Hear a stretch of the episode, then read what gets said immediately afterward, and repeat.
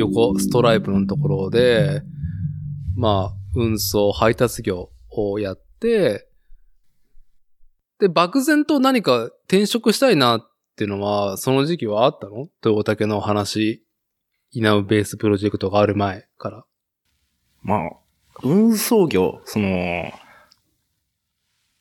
横島の制服着て荷物配る仕事うん。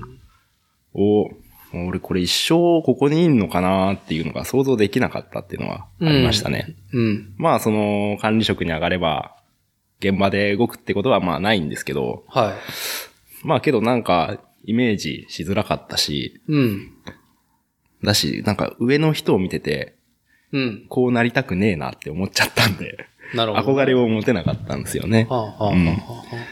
まあいや、その、現場はすごい面白い部分はありましたし、うん、うん、うん。お客さんもいい人もいましたし、なるほど。うん、そこは、ありましたけど、はい。まあ普通に自転車が好きだったし、休みの日がもう結構自転車乗り回す日が多かったですし、はい。で、こう、ちょうどマウンテンバイクを買って、うん。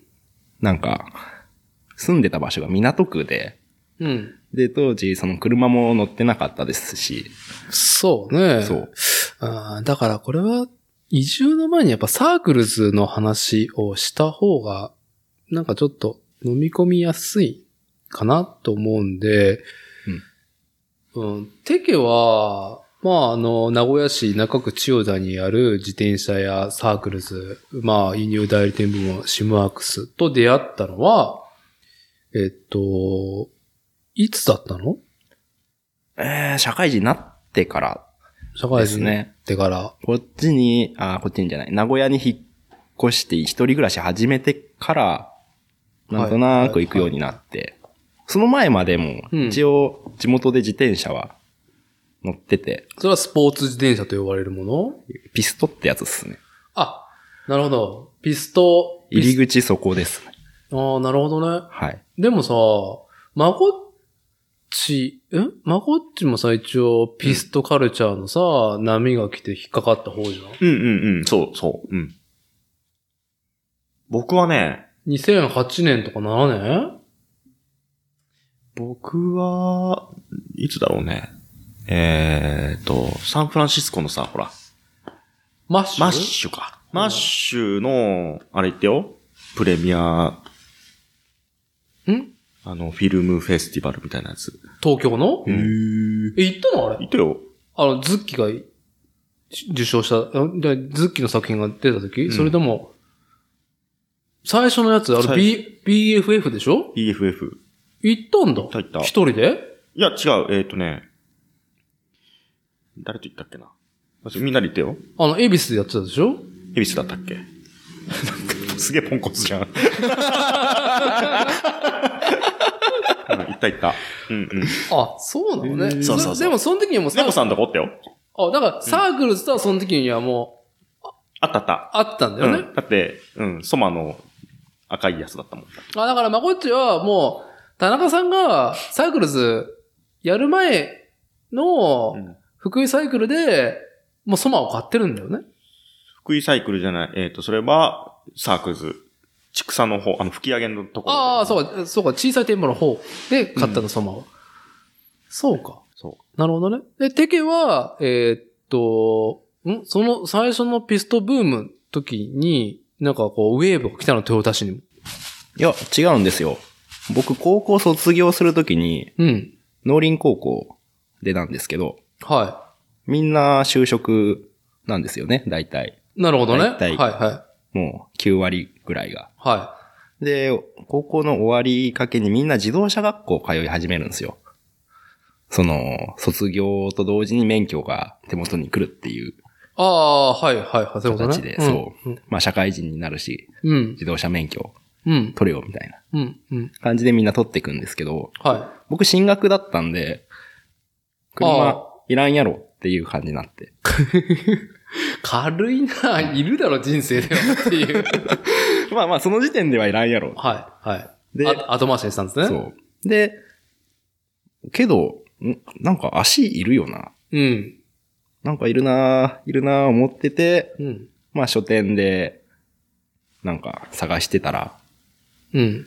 で、さ探してたらっていうか、こう、ふと目に留まったのが、うん。ペダルスピードマガジンっていう、おーありましたね。そう、はいそれのボリューム2かな？忘れたけど、うんうん。ナーブスの写真が載ってて、ななんだこの、この、すごい。綺麗な自転車は。なんか、なんかブレーキついてねえしとか。はい、はい、はちょうどそれ多分2008年か、まあ終わりかけっすね。多分一時ブームの。だからねこう、やんややんやうるさい時期。い。まあでも、ナーブスの特集だからさ、ピスト縛りじゃないわけじゃない割かしピストが多かったっすね。ああ、その、うんその記事はね。そうあ、そうだったんだ。へえ。あーすごい綺麗な自転車だなっていうので、はなんか、いくらぐらいなんやろうい。うん。調べて、頑張ってバイトして、うん。14、5万はい。の、富士の、なんかラグフレームのピストを買いましたね。えートヨタ市のショップで？あ、いや、あれは、通販か。通販で仕入れて、うん。で、そこで自分で組み立てて、あ、ペダルスピード見ながら。ペダルスピードループマガジンとかのハウツー見ながら、ハウツー見ながら。そうっす。な、なんかそういう自転車の整備本は家にあって。あって。それ何？ピ、ピストブームで出たやつじゃないの？うーんと、うちの父親はが、まあ、ロードバイクい。持ってて、はあ。あ、そ、あ、そういう整備ももうむ昔からある自転車整備の、うん、古い整備本ですね。あだし、自転車修理、基本的に、まあ、パンク修理とか、そううん、うん。なんか、そういうグリップの替えとか、はチェーンの交換とかは、なん、か自分でママチャリやってたんですよね。なんで、はあんまり、うんピス。トすごいシンプルなんで、ああ、カバーもねえし、超楽じゃん、みたいな。そうそうタイヤこんな簡単に外せるんだ大丈夫かなとか、そんな感じだったんで。なかなか自転車触ってる上では、なんかエリートコースですね、お父さんの影響もあって。ななんで、小学生の時から、父親に、お、サイクリング行くぞっていう言葉があったんで、いいね。あったんですよ。いいですね。そう。はい。けど、僕小学生の時自転車好きじゃなかったんですけどね、そんなに。はあ、なんか、こけるし、痛えし。怖えしっていう。うんそれ、それは何？お父さんが引っ張ってく、なんかスピード域が、なんか子供じゃちょっとみたいな。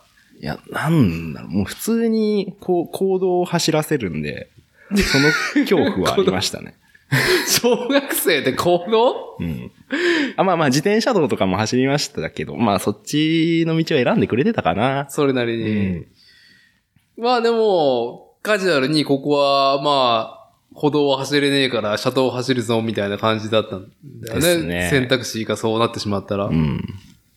そなるほどね。じゃあ結構自転車を、もう、まあ本当に自転車文化っていうものに触れてるのはもうお父さんの影響で、もう子供の頃から触れていて、で、なるほどね。すげえ納得なんだけど、め、免許を、まあ後でいいやっていうのと、大体その年になると早く車が欲しいとかバイクを乗りたいっていうイメージが、かっこいい自転車だったら、もうこれ、これ乗ってみてえわう。うん。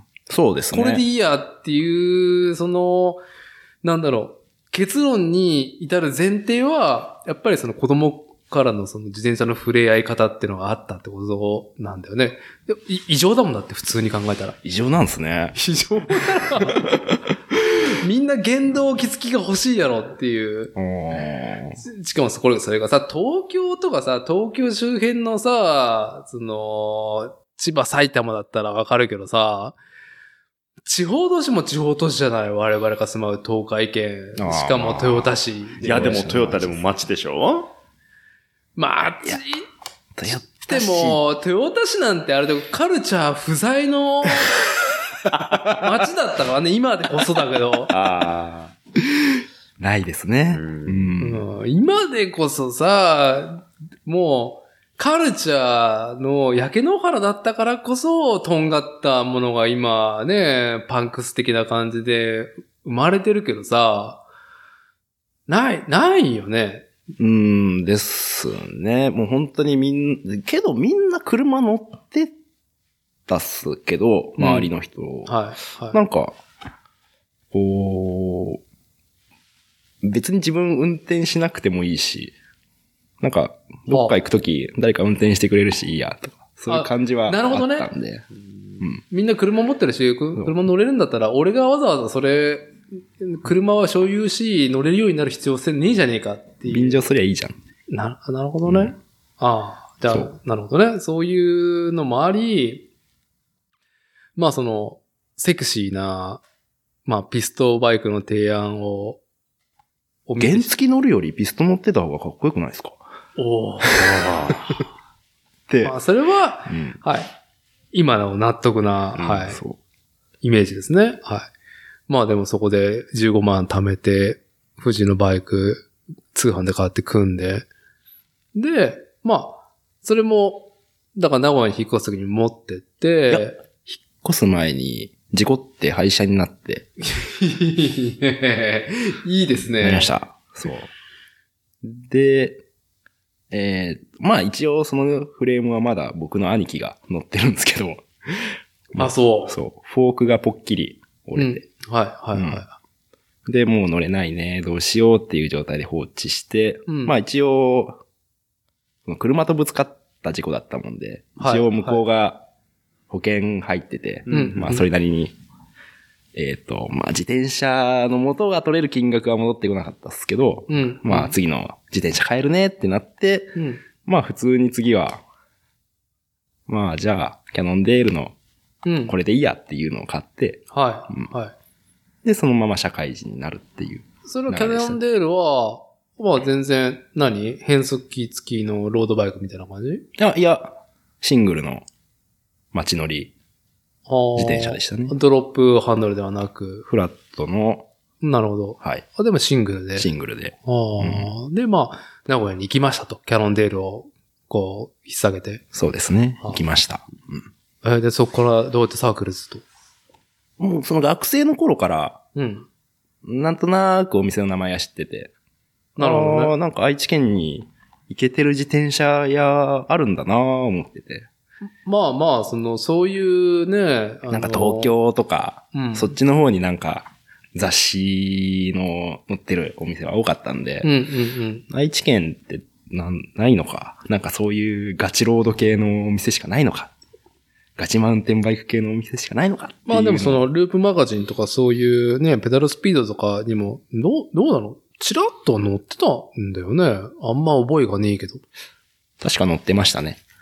で、まあ、なんか名前は知っていて。そうです、そうです、そうです。で、名古屋に引っ越して、で、まあ、行ってみたと。そうです。で、あ、そうだ。うん。名古屋に引っ越す前に、うん。その、ピストフレームがは検証で当たって、い。何の検証に？あ、その、ループマガジンの検証で当たって。いいですね。すごいね。あの、いいですね。ループマガジンさんの検証は、あの、ちゃんと商品を発送していた。あの、う 裏が取れた証言が。はい。そう。その、サンフランシスコのハンドメイドフレームが当たって、マジで？そう。え、な、でブランドは何なの？あローっていう、アルミの、もうカリッカリの、はもう、ブレーキの穴が開いてないあ。はい。ピストフレームが当たりまして。はあ。けど、まあ当時、社会人になる前で、うん。金もねえし、組めねえなっていう状態。うん、うん、まあそのフレームも一緒に引っ提げて、うん。名古屋に出てって。はで、まあ社会人になって、い。はまあそれなりにいい給料ももらってたんで、い。うん、うん、うん。まあ次込みましたね。そのフレームに。それフレームに、いいね、トヨタ市、トヨタで生まれ名古屋に、ね、まあ東海圏の一番アーバン名古屋市にね、一人暮らしとして、まあ状況ではないけど来て、で、なんていうの、アメリカは西海岸で 作られたフレームを街で稼いだ金で完成させるっていう、なかなかいい話ですね。うんはい。うん。いやー、それはちょっともう、あ、そのフレームもう、あれだ、手放しちゃったんですけど、うん、うん。うんまあ結構高い、フレームより高いんじゃないかみたいなホイール組んだりとか。そうですね。まあでも今、東京のとあるショップが、うん。そのフレームを扱ってますけど、あ、そうなん1だ。本40万近くしますもんね。っおほていうのを、なんか、アンケート答えたら、ポッと手元に届いてー。、マジで？どうしよう。まあ届くべき人間に届いたっていうところはいい話だね、それは。いやー、まあ、いろいろ遊びましたね。で、こう、名古屋行って、そう、そのサークルズさんはに、そういうホイール組んでもらったりとかい。うん。して、まあ、ようやく完成して、よっしゃー、これ乗り回そう思ってた時に、まあ、とある店員さんに、うん。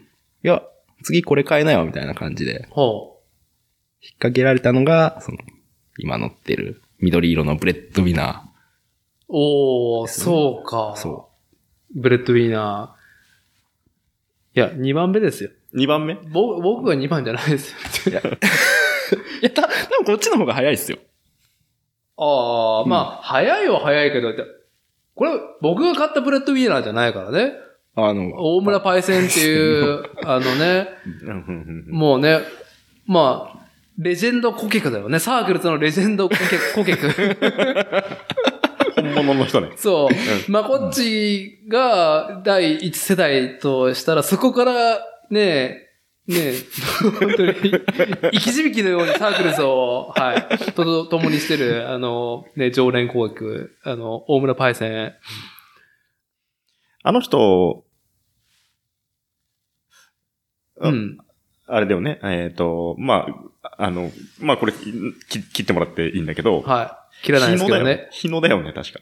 そうね。日野のはい営業だよね。そうね営業？あ営業マンだね。営業、うん。事務型の人なんだ、完全に。あ、あんまり現場型ではないと思うよ。うん、話聞いてる分には確か俺もなんかもう全然もううすらぼんやりだけど、記憶が。大村パイセン。大村パイセン。大村パイセンが、なんちゅうの、いち早くサークルとして提案。なかなかね、あの、ゼロが多い提案をいち早く受け止め、えー、乗り、まあ結構乗り潰すんだよね。短時間に。乗り潰し、納得した後に、まあ他の常連に、次買おうと思ってるから、つって、あの、サークルズの顧客に、あの、こう、手、安価で譲るっていう、おー。まさに。はい。その僕が、買えねえよ普通にっていう。そう。ですね。うん。 Breadwinner、あの、アメリカ、ポートランドね、 PDX の。まあ、新進気鋭からもう重鎮だよね。もうポートランドのフレームビルディングそうなんのでしょうねフレームビルダーっていうところではもう Breadwinnerってさ、多分看板フレームビルダーだと思うよ。うん。実際乗ってみると素晴らしいバイク。僕はマウンテンバイクは乗ったことないけど、僕が持ってるのはシクロクロスで、まあこれでグラベル的なこともやってるけど、うん。びっくりするぐらい速いからね、グラベルは、てか、あ速いですねアクロ、アクロ走ると。ほんと。危ない危ない危ない危ないってなるそれ、それなりにね、ブレーキ止まる V ブレーキ、ミニ V がついてるけど、うん。なんか、すごく、えーっと、やっぱり、うん、フレームビルディングの、なんだろう、肝っていう、ハンドメイドビルドのバイクの違いっていうのは、まあ見た目だけじゃ全くわかんねえなっていう乗り味は本当に感じられるバイクだね。で、まあそれを提案されて、買っとったね。緑色だったっけ？そうです、そうです。吊るしのフレームでしたけど、まあ僕も同じシクロクロスフレームで。うん。うん。あ、ほとんど一緒だったっけ？こあと、ホール、うん？ホールショット？ホホールショットト。のディスクブレーキ版ですね、僕は。あ、なるほどね。バージョンアップした方だ。そうです、そうです、そうです。あで、まあ、だからシクロも出てみたりとかもしながら、しましたね。だし、まあ、うーん、レース出たり、そのピスト組んで、そのアーレイキャットとか出たりして、なんか、名古屋の遊びをはい。満喫しってる中で、はい。マウンテンバイクというか土遊びは、まあ、これですわ。これ買った時から、そうね、ハンターのダージャンバイク、ダートジャンプバイクを買ったんだよね。そうです。これもまた西海岸の巨匠、フレームビルディングの巨匠、リック・ハンター。まあこっちも、ね、思わず手に取ってしまった。まあこっちが第一世代のサークルズの顧客として、リック・ハンターを取り扱い始めて、まあ、早速手を挙げた方なんだよね。いや、そんなに、あれだよ。あの、胸張って言えるようなものじゃないよ。前もなんか言ったと思うけど、はい。えっ、と、あれだよ。あのーまあ、その前に乗ってたやつが、まあ、愛せなかったと。は愛せなくて、なんかいいのないですかってなったけど、別に自分欲しいのとか特にこだわりもあそういうのないから、い。うん。今、何が熱いんですかっていうはい。感じで言ったら、まあ、前だったらこれだな、みたいなのが出て出てきたのがそうだった。うん、うん、うん。そうそうそう。だからど、僕は、その、選んで乗りたいっていうよりも、その、要はサークルズの人たちが、まあ、すごい好きだったからさ、うん。そのね、こんな活かした遊びしてる人たちが今見てるものに乗りたい。その人たちがね、こう、推してるものを乗ってみたいっていう感じだったよっていう。はうん。だから、その最初は、あの、何？あの、インプレッサカラーのい。はね、青いやつをスケベースカラーに はいっていう。い。ゴールドにしてね。そうそうそう。だから、うちで、その塗り始めた頃だったってね。そうね、球体ペイントが始まったぐらいで。だまあ、こっちが買ったリックハンターの、あの、ハンドメイドフレームは、あれ、あれは何になるわけ？あれは、そのグラベルロードの先駆けみたいな感じだよね。ああ、そうだろうね。きっと。うんだからリック自体がタフな、すごくその、うん舗装路だけではなく、アクロも含めた長距離の、なんか、えーっと、なんて言うんだったっけ、あの、アメリカ横断レースみたいな感じのうんうん。なんかすごいな、すごいやつね。長い距離走るやつ。うんうんね、何日間、ん何週間もかけてうん。レースするやつだよね。で、それで耐えうるタフな構造の、でもドロップハンドルね、ロードバイクだけども太いタイヤが履けてみたいなやつだよね。うん。それを、まあ、買って。で、まあ、私と同じく、今は壁に飾ってあるっていう感じで。うん俺が今は、あの、 Breadwinner を壁に飾ってるように。はい。でもうちょっと、もうちょっとね、育児が落ち着いたらね、ね、ちょっとツーリングしたいですね。送迎できるときはあれ引っ張ってるけどね。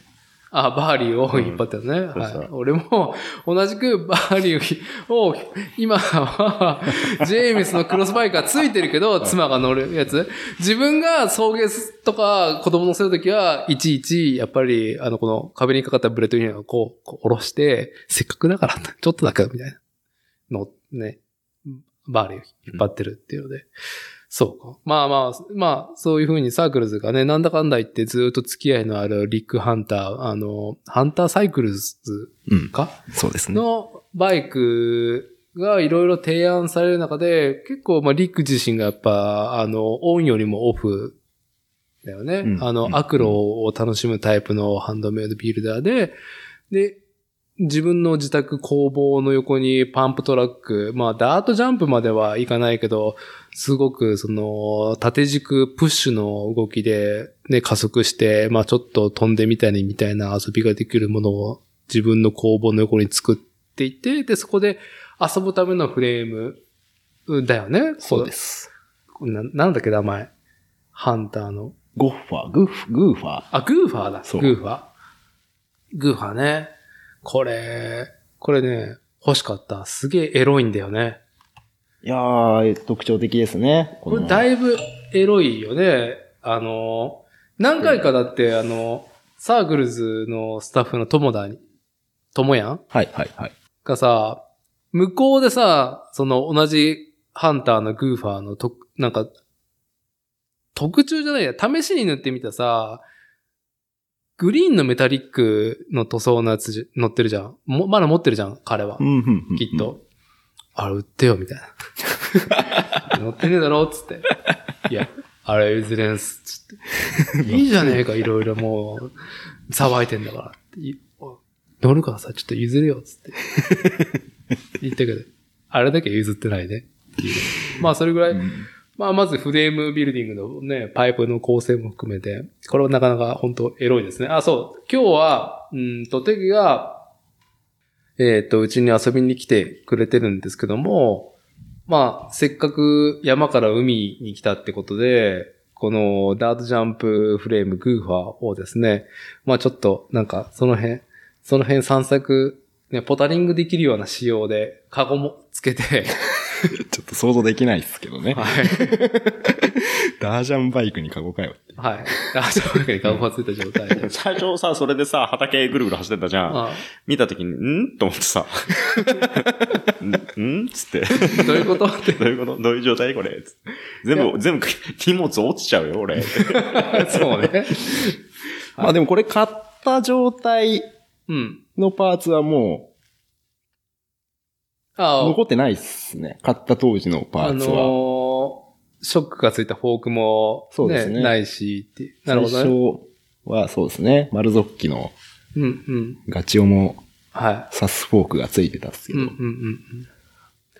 なるほどね。で、まあ、まあ、いろいろ、その、なかなか、すなんだろう。うーんと、家の事情的に自転車文化は深く関わっていたけど、まあそこで、まあ、お父さんに磨かれた自転車のメガですですね、名古屋に引っ越してサークルズで開花し、まあ、がっつり働き、がっつり山菜を自転車でし、しましたね。えーいい感覚を、えーで、マウンテンバイクも買ったんだっけその流れで。このダートジャンプバイク買ってから。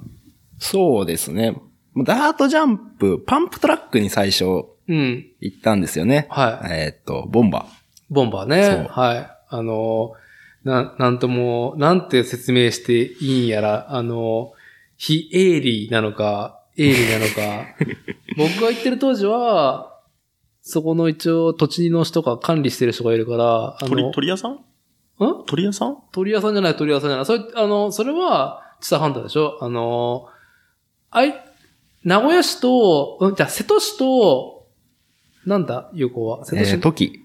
時市かな、うんの、まあ、峠の県、峠の境のところに、そのパンプトラックがあって、で、でそこにはなんか、あの、ベンチに、あの、お金入れる貯金箱みたいなのがあって、うん。そこにちょりんって、なんか、使用料をいくらかコイン入れて遊ぶっていうところがあって。でも、まあ僕も、あのーあそこを設計した、今は変わっ、リニューアルしてからは行ったことないからさ、あーはいあの、はい。はい全ボンバーを設計してたのは、そのゴンゾーパークの前身、ゴンゾートラックの常連の、まあ、はたちゃんっていう、あの、まあ、私と年が、俺よりも上か、のおじさんがいて、その人がね、一、ただの自転、ダート、ジャンプ、パンプトラックファンがこじらした結果、すげえいいパンプトラックを作るおじさんになっちゃって、すげえびっくりするのを作るようになっちゃって、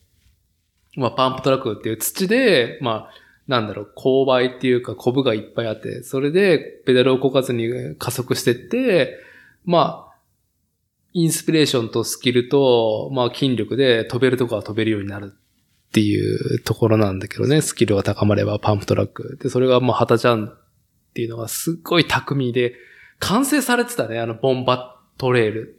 ボンバと呼ばれるトレール、パンプトラックは。まあ、そこに遊びに、そう。このハンターのグファーを持って行いやって、買う前に、しばちゃんっていうしばちゃんね友達がいて。ショーちゃんっていう、あれですね、あの、その当時の何世代目かのサークルズ、常連の。そう。と、はいえーが遊びに行ってるっていう話を聞いて、はいパンプトラックって何ぞやって思って、はいまあ乗せてもらったのがきっかけで、なるほどね。あ、これは楽しい。あ、俺も買おう。あ、なんかお店にそれっぽいのが置いてある。はい。っていうので、はい。買った流れでしたはい。ね、ね。普通はなかなか買えない額の、あの、あれですけどね、いきなりそれかみたいな。まあ、そうですね。そっからハマって、はうん。まあ、そっから土遊びというか、うんまあでもこれはすごい遊び方が限られますよね。そのパンプトラックとか。パンプトラックはそうね、あの、ちょっと箱庭感がある遊び方だから、完全になんかその土とは、ダートとはいえ、自然というよりかは作られたものだから、人為的にね、人工的に。だもんで、その、ボンバとゴンゾうん、はーぐらいしかちょっと近くで遊びに行けるところないな。い。そう、まあ、三重県桑名市にある、まあね、まあ東海圏では屈指の、あの、ダート、ジャンプ、パンプとか、ダートレースの、うんうんまあフィールドなんだけどね。そう。まあそこしかないかなっていう。あまりなんかそのアドベンチャー感はないよね。そうなんですよ。はい。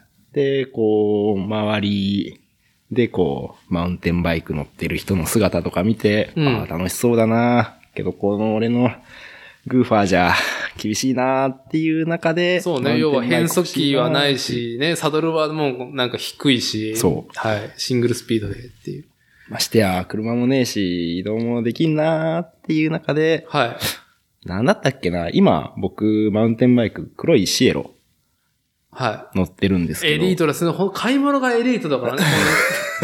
シエロ、あの、クリス・キング社がね、念願のフレームビリング、パーツ、ヘッドパーツからいろんなパーツを作ってくる中で、念願のね、フレームをリリースして、本当美しいフレームをね、やってましたね。本当に。それをね、えー、エリートですね、本当に。こ ああ、まあ、通ってた自転車屋がまあ、押してくるのが、う、ね、はい。で、シエロのマウンテンバイクを買い、買い、そっからもう、普通、自走で、うん。お山に通うようになって、いいですね。いや、でもそか、そう、あ、三重ね？さなげじゃない、えっ、と、トヨタの山奥の方とか、はいはい、自走でね。自走ではい、はい、はい。うん。でも、でもそれはね、け、結構その僕もマウンテンバイク、うん90年代に後半にハマって、あ違うわ。2000年入ってからだ、俺は。うん。二十何歳でハマった時は、やっぱ自分の家から自走で山入って下って家に帰るとかやっぱしてたし、長距離も踏みながら山も走るっていう人は、やっぱそうはいたし、三重のどこから？どこ、えっと、普通に自分家の港区から出て、はあの、あっち、桑名の、越えて、た、たど、たど大社とか。い。そう、あーはいはいだから、はい基礎参戦公園、ああ、ではいはいはいはいはい。い距うんいい距離だね。いい距離でしょ、うん。とか、まあ、なんかだるいな思ったら輪行とかして、も行ってましたね。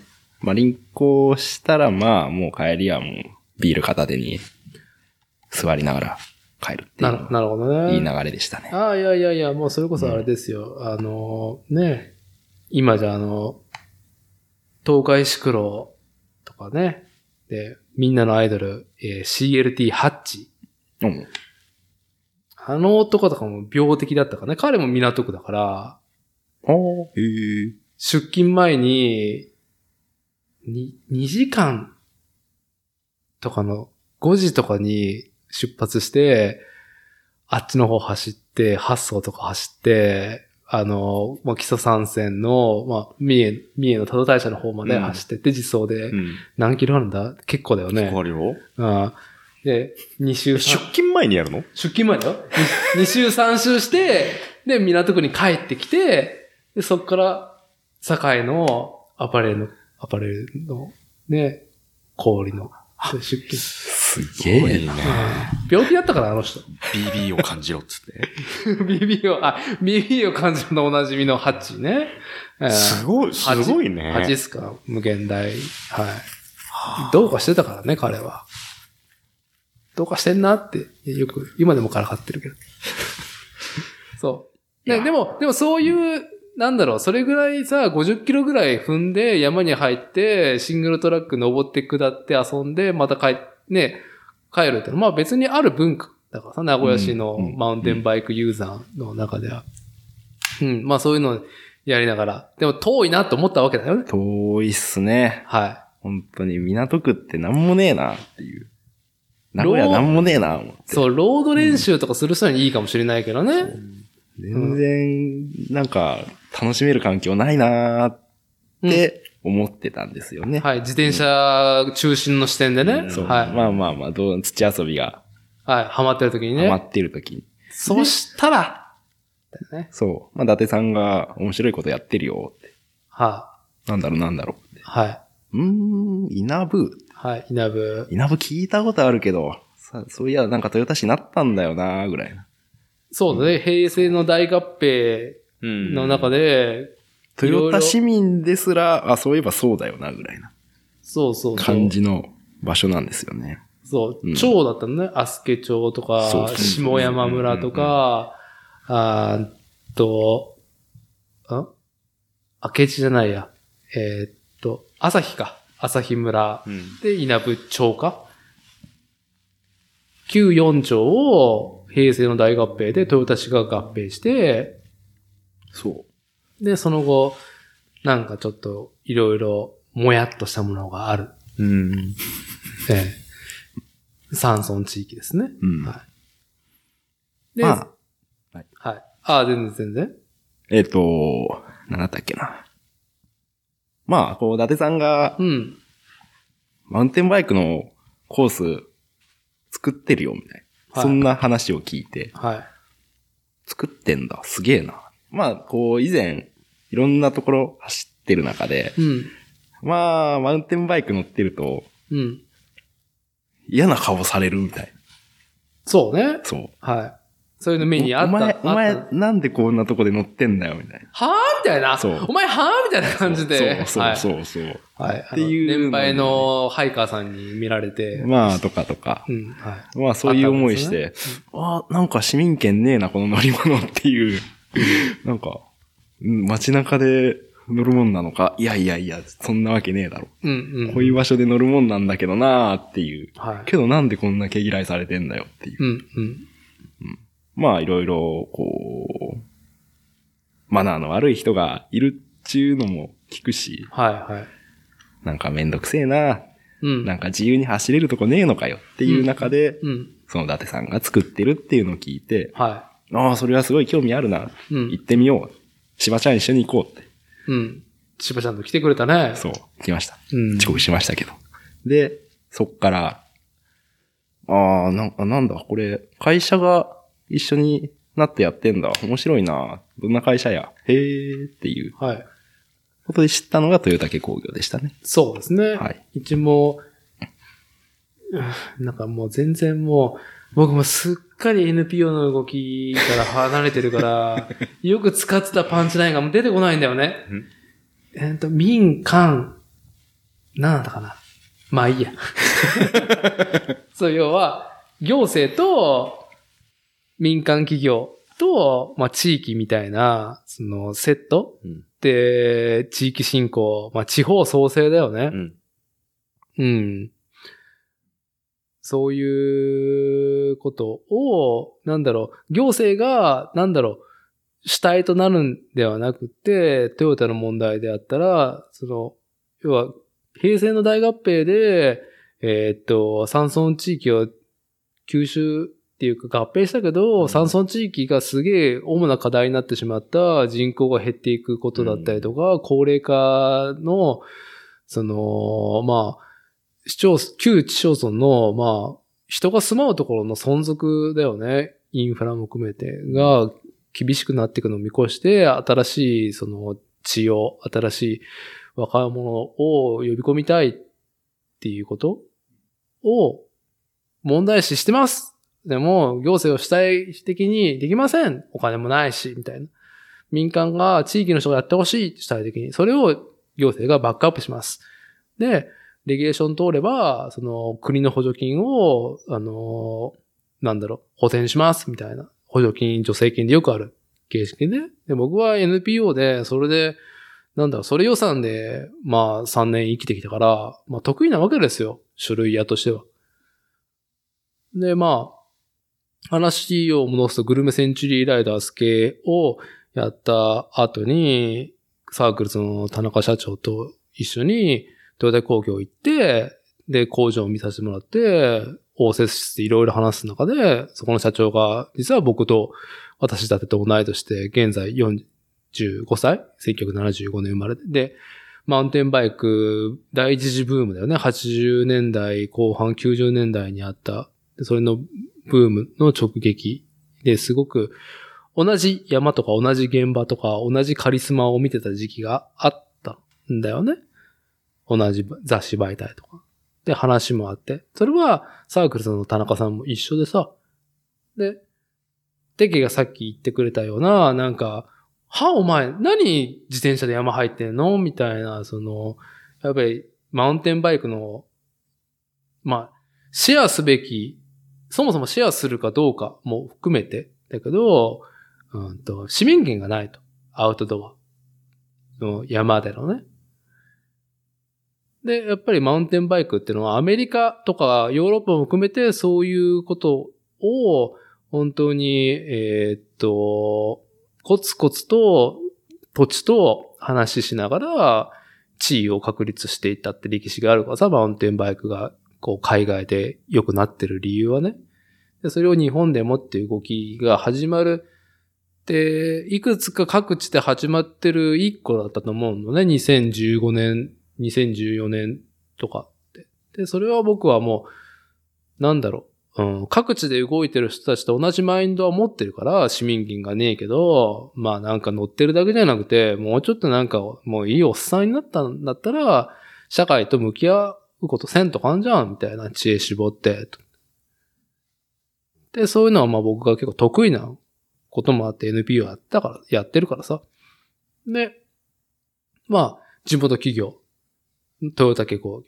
で、トヨタ市。で、僕はもう名古屋市とか、愛知県とかともやりとりしてたから、まあ、トヨタ市とのやりとりも、まあまあまあ、なんか、わかるからさ。何が行政が欲してるかて。書類ごとは僕が基本的にやって、で、2014か2015年に、それこそ、トヨタ系工業の社長さんに、JC?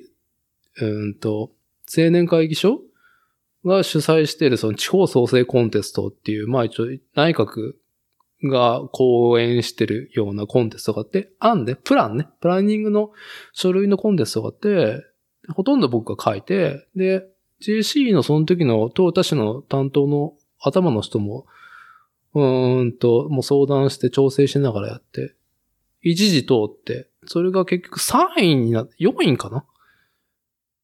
まあタイトル取ったらなんとか賞みたいなやつ。で、それを引っ提げて、そのイナブベースプロジェクトにも予算をって、イナブのマウンテンバイクと移住と事業所の就労の新しいライフスタイルの提案。うんと、住まいがあって、基本就労ができて、基本的な、えっ、と、生活していく上での最低限の賃金は得れる状態で、自分の好きなアウトドアアクティビティでさらに稼げるっていう、まあ、事業所で3日働き、アウトドア、マウンテンバイクで2日間就労して、で、2日休みっていう1週間のライフスタイルどうですか？みたいなっていうのを組み上げてやって、で、それの、まあ、ポップアップというか、えっと、フィールドがないと始まらないからさ、やっぱり、マウンテンバイクツアーをやろうと思った。それで、まずマウンテンバイクのコースも、その、いろんなプロモーションをする上でも必要だね。作っていくこと、マウンテンバイクのトレイルを作っていくってことも、うんと、まあ、市民活動の一環として、あとはその移住の提案とか、移住したいなとか、田舎暮らしに興味あるなっていう人が顔と顔を合わせる機会として、ボランティア募集みたいなのを、まあ、定期でやったんだよね。で、それに定期が、てんなーと思って。で、僕は3年事業の予算を関わっていたから NPO として。後半になったらさ、やっぱり終わるからさ、予算が。この話を締めんとかんわけじゃない。で、まあ、移住するとか、トヨタ工業に働くっていう人を、まあ、もうよりもう強くプッシュするようになったんだよね。わかりやすく。で、どういうところに住めて、どういう給与体系でっていうのを提案ができる場を作っていく中で、テケが手を挙げたっていうか、うん。それこそね、同僚のつ、元同僚になっちゃうんだけど、ツッチーが自分、トヨタ工業で、このマウンテンバイクでやりたいっすつって。もうなんか、山でちょっと整備して、ライドした後に、下の駐車場で社長に言うから。で、その、元同僚のツッチーって子がそう言ってる後ろで敵が、いや、いや、いや、俺、俺も、いや、俺、俺もなんですけど、みたいな。いや、彼があの場で言うとも思わなくて、想定外の動きをして、お前ここで言うんだ、すげえな。ぜ、め、もう参加者全員いる前で、俺働きたいんですけど、って言い始めて、え、これ俺も言わなあかんの？みたいな感じになって。あ、じゃあ、じゃあ僕もっていう、そう。後ろでひょこっと。そう、さすがに笑ったけどね。なんか で、普通に、その、ボランティアを募集して、トレイルを、まあ、つなげて、で、まあ、マウンテン、もうは、走れるとこもあったからさ、走って山から降りてきて、車にマウンテンバイク積んでとか、着替えとかしてるとこで、そんな話。いや、でもすごいいい話だね、それ。あ、そう？うん。もうなんか、何も、もうだって、止める理由がないわけじゃん。もうだから、そのうん。言葉を出すまでにさ、はい、はね、もう求めてるものがそのままさ、噛み合ったってだけでさ。い。うん。うんあれ、いつでしたっけ？あれはね、2010、ん？寒かったでしたっけ夏でしたっけ？クソ寒くなる前だと思うけどね。うん。入りますって言って、その前の仕事を僕辞めるのに結構苦労したんですよ。そうね。だって辞めるの決定してなかったんでしょ？してなかったしてなかったです。うん。そうそうそう。だから、そのね、あの、そうやって、ツッチーがさ、もう、自分やりますみたいな。そう。今の仕事を辞めて、トヨタエコーで働いて、マウンテンバイクのコース作って、マウンテンバイクツアー事業立ち上げたいですみたいな感じ。お手伝いしたいですっていうので言って、じゃ、じゃ、お、お、俺もだよみたいなっていうので、が手を挙げて。でもその時はまだね、決まって、辞めるっても言ってなくて。で、結構辞めるのに苦労したんだよね。しましたね。横島さんの、横島ストライプのところ。普通に上司に、すいません、辞めますって。うん。あじゃあ次誰連れてくるんや？って。あ、おーっと、えっとって。それもあれでしょ？やれた軽い感じでじゃないでしょ？なんかズ、ズーンっていう感じで。で、お前辞めるのはいいんだけど、次のやつはちゃんと連れてくるんだろうな、みたいな。まあ、イメージはそんな感じでしたね。それってでもさ、どうそういう、なんだろう、ちゃんと後釜用意しないと本当にやめさせてくれないとかないでしょ？そんなことないですよ。そんななことない。ちゃんと権利はやれるんだよね。まあまあまあ。うんうんパワーですよ、パワー。いやいやいや。あパワーハラスメントという言葉をもうなんかね、上げるのもなんか、もうね、あれだなっていうぐらいのパワーですよね。やっぱ、パワーが支配してる業界ですからね。やっぱ世の中いろんなそういう業界あると思いますけど。そうですね、強く感じましたね、それは。はいまあ、それに苦労して、行ってから多分、4ヶ月後ぐらいですかね、その入社できたのは。だいぶかかったんだね、じゃあ。ありましたね。うん。まあ、引き継ぎ云々もあったんで、それなりに時間かかってしまったんですけいやーなど、るほどね。まあ、引き継ぎも幻想だからね。引き継ぎなんか、もう基本的に仕事で引き継ぎなんかできねえと俺はまあ思ってる。まあ僕もはい。うんだし、まあ、その、担当エリアが長かったんで、うんそのお客さんとのこう、個人の付き合いとかもあったんで、その辺、めんどくさいことになると嫌だなぁ思って、うんあー。そう。まあちょっと、は時間かか、かけてト。ラウママットが引いてあるとこだもんね。それはちゃんとやっとかんとまずいことになる可能性もあるね。そうですい。まあでもやっぱりね、そのパワーがね、支配してる業界はやっぱね、飛ぶような勢いでやっぱね、いや、まあ飛んでく勢いのやつはいっぱいいましたし、飛ぶ勢いがね、ぱいいます飛ぶマインドは必要だよね。その行為はさておき。それぐらいの気持ち、うん。真に受けてるとね、やめれないもんね。うん。でも自分の中で区切りがついたら、あとは知ったこっちゃないっていうふうに思っとかんとね。そうまあ、やめそうでする時っていう。まあけどこう、エリアのこう、僕辞めるんですよってお客さんに言うときに、もうなんかすごい、えーなんで辞めちゃうの？とか、もう泣いちゃう人とか、まあて、それ、いいじゃん、なんか、まあ。あなんか、俺、結構いい担当者だったんやなっていうのそうだからを思って。に、テケが20、ん ?7 か ?6 か7の時だよね、辞めますって。そうですね。言ったのは。だから、テケの人生にとって四半世紀で一回優勝したわけじゃん。優勝、優勝、腹が痛い、笑うと。そういうこと、そういうことでしょ？やっぱさ、こう、ね、そうですね。成長し、青、青年から成人になり、初めての職場で、まあ、ね、ちゃんと勤め上げた結果が、その、ね、会社ではなく、そうやって顧客にね、そうやって泣かれるまで、ね、愛されてたんだね。会社からじゃなくてお客さんから花束もらいましたからね。あ、ほんま？わあいい話じゃん。いい話だね。マジか。優勝しましたね。優勝でしたね、あの瞬間は。おめでとうございますよかったです。はい。まあちょっと、ああ、ちょっと俺やめて大丈夫かなって思いましたけど、その時は。うんうんうん挨拶回りしてる時は。はい。うん。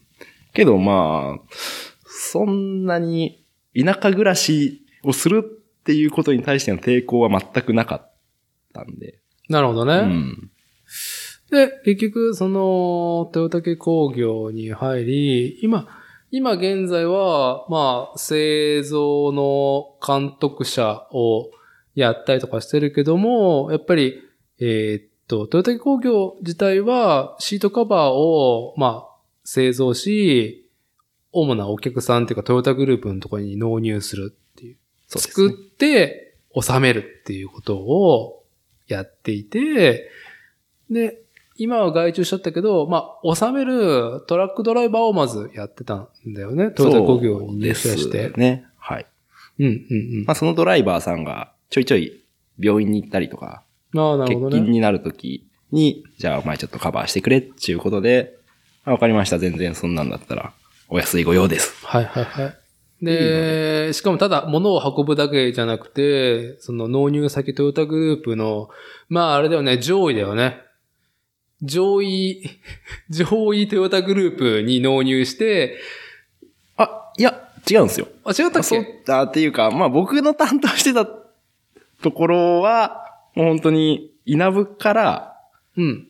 えーっと、まあさなげに事業所があるんですけど、そこの倉庫に、まあカバーを置いてく。ああ、なるほどね。で、そこの倉庫に、その TV さんが取りに来るっていうシステムだったんで、ああ、なるほどね。じゃあ、うんじゃあ結構ふ、ちょっと優しめのフランクな情報共有をしておけば、その、ただ物を運ぶだけじゃなくて、まあ、先方の実際の実像どうなってるかっていう肌感を会社に持ち帰って、伝えてっていうこともしながら？いや、もう、とか、あれです。その、僕らの協力メーカー、うん。まあ、下請けっていうんですかね。はいそこに、まあ、塗ってもらう材料を持ってったりとか、うん。まあ、そういうことも、うん、仕事でしたね。そうか。はい。もうなんか、まあ、ルート配送みたいなもんですよね。うーん。まあ、前職の配達と比べたら、はえ、こんなんでいいのみたいな。まあでもそうだと思うよ。これでいいよ的には大丈夫みたいな。い。なるほどね。そうまあ、さあ、修羅場が多いし、まあ、なんだろう。逆に常連さんができると楽になっていたけど、やっぱ新規にね、持っていくところがあって、もう玄関開けるまでが、置く、置くまでが本当に緊張がね、ずっとマックスだったことに比べたら、まあ淡々としたルーティンをこなしていけば、あれ？もういいのこれでみたいな。そう、そうなんですチーよ。スみたいな感じでこうやって、お疲れですって置いてって。本当に営業とかも全くないんで、ああ、なるほどね。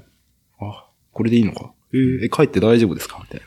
今まではさ、だって完全にさ、B2C なわけじゃん。はいやってることが。だけどもう、今のやつはさ、B2B だからさ、うんあ、難しいことも会社に行ってみたいなスタンスだしさ。ああ、もうそうね。うんだからもう、楽だよね。うん相手が、ね、個人じゃないっていうのは。そうか。いや、だから、その、定期のさ、B2C ができるさ、スキルを活かして、なんか、ね、その、客先情報とかをなんかね、こう、現場の声で拾って、みたいなことを、なんか社長言ってたような気がするけどな、みたいなまあ、さておいて、それは。さておいて。はい。えーっと、これで、今、テキが移住してどれぐらいでしたっけ？1年半ですかね。どうですか？一年過ぎて。寒いっすね。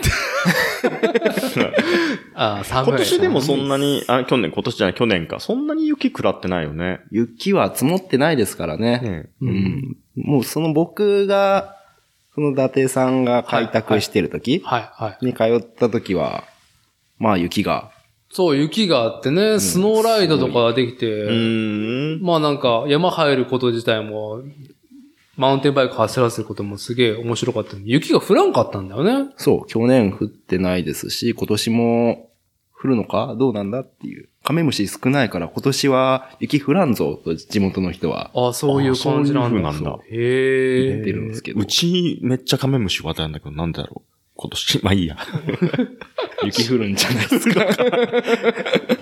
すごいいるっ。ていうのは言われてるんですけど、なんかあんまり引っ越してきてから雪は見てない。そうね、あのー夏も涼しいからエアコンが入れ、いらないっていう、ドヤっとしてた土地だったんだけど、テキが行ったぐらいから、なんかもうエアコンないと無理みたいな感じにね。と、うーん、若干暑いなと。けど多分下界と比べたら、うん。まあ、2、3度、下手したら4度ぐらい違うっていうのはあるんで、なるほどね。僕の部屋、今エアコンはついてないんで、はい。もうそれでも普通に寝れるんですよね。はい。はい。まあ、ただ冬場は、ストーブつけないと、こたつ出さないと、はい。はいうん。っていうのはありますね。越せないっす。なるほどね。あ、あとなんかどどうですか？その山に暮らし始めて何か、こう自分の中で大きかったこととか。ああ、引っ越ししてくる前前。は、まあ、この自分の妄想の中では、はい。まあもうフィールド目の前やし、もう遊び放題やん。やったーはい。はい。毎朝乗ろうとか思ってましたけど、はなんかいざ近くなるとあんま乗らなくなるんですよねい。。出た。あるあるですね。なんでですかね？あの、ゲレンデ、雪山のゲレンデの近くの住民は、全くスキーやスノーボードしないっっていていうのと一緒で、じゃあ今、てけちゃんは、何？何が旬なの？遊びは。ああ、なんかどちらかといったら、整備の方。整備？ああ、自転車の？あ、違う。ん？トレイルの。ああ。トレイルビルディング。はい。休みの日でも普通になんか冷気持ってふらふら山に入っちゃいますね。ななんか、自分が乗るより、ここ誰か乗ってくんねえかなとかはい。思ってやるんですけど、うん乗るより今、なんかそっちの道整備する方が面白くなっちゃいましたねそれはでもそこに移住して、だからこその、あれじゃない？ああ、まあ、それはそうですね。ねううんん。なんか、昔というかその、は伊達さんが開拓してた場所。い。うんうん。まあ、あそこはいろいろあって、まあ、場所はい今変わっちゃったんですよね。うんまあ、その場所がすごいいい場所で、うんフロいい場所だったね。ー、フローなはトレイルが今引けてるんですけど、うんまあ、ちょっとそこを整備して、なんか、冷気でかき分けて。綺麗な道ができるのが、すごい気持ちが良くてですね。うんああ、そう、思い返すと、それこそ芝ちゃんとテギが来た、ボランティアに来て、来てくれた時、まあ、し買って知ったらね、かな、連中が来てくれたからさ、まあ、トレイル整備で来てるから興味あるだろうなと思って、うん。で、ここのライン適当に作ってみてよ、つって。丸投げ。うん。丸投げして。いやー、ゼロからはでも難しいですね。うん。いうのはもういや、でまあでもさ、別に失敗しても試行錯誤の段階だったからさ、完成なんか、まだど、いろんな意味で完成っていうのが見えてない時だったから、まあ遊びで作ってみて、つって、後でみんなで始めて、ひでえね、このコーナー。っていうのが、まうんあ楽しかったんだけど、まあまあそういう、そのね、まあ機械を作れた中で、まあ、そうね。そういう機会をきっかけだったかもしれないなと思うと、面白いしね、やっぱ。伊達さん来ましたっけ？コース。今の。あ、歩いてるあ。うん。だから、本当にね、あの、もう一人さ、テケと、さっきも何回も話してるツッチーって移住して、もう行ってしまえばもう結婚してさ、向こうの人と、うん。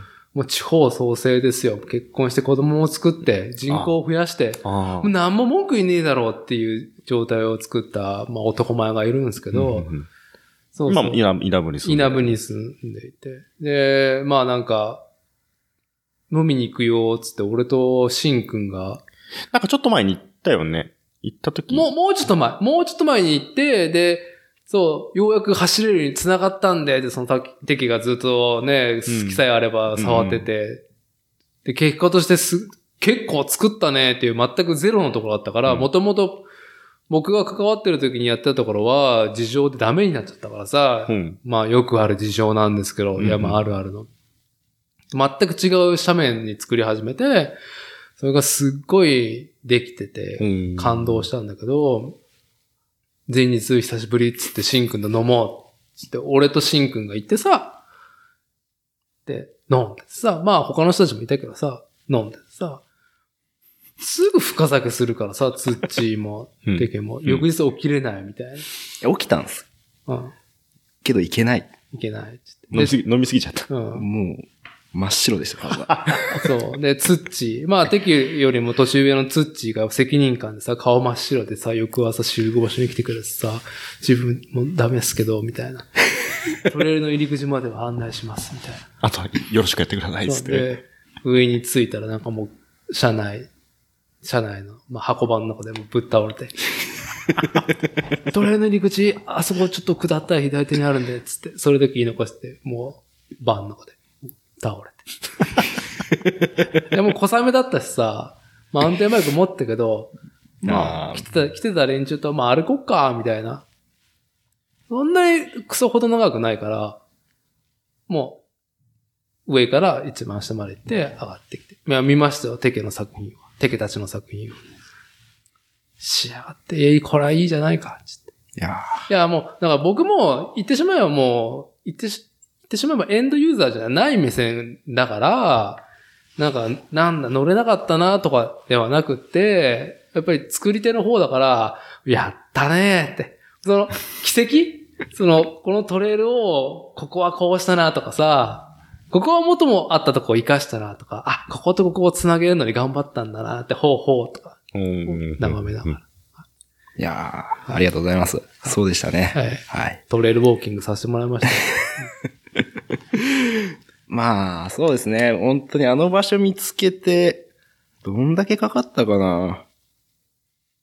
あ、でも、あ、半年以上かかったんですかね、あんな距離でも。そうね。うんちょっとあのー場所の名前は、えーっと、もっと、もともと僕が関わっていたところの場所はすごくね、あー標高1300メートルのね、すごうくんなかなか素晴らしいところだったんだけど、そこはもう事情。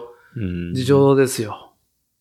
で、まあ、ダメになってしまって、それと同時に僕のね、NPO としての予算も切れたんで、まあ、言ってしまったら、つなげたトレイルを使えずに、えーっと、予算事業は終わってしまって、でも移住していく人間が、まあ、結局4名ぐらいいたんだよね。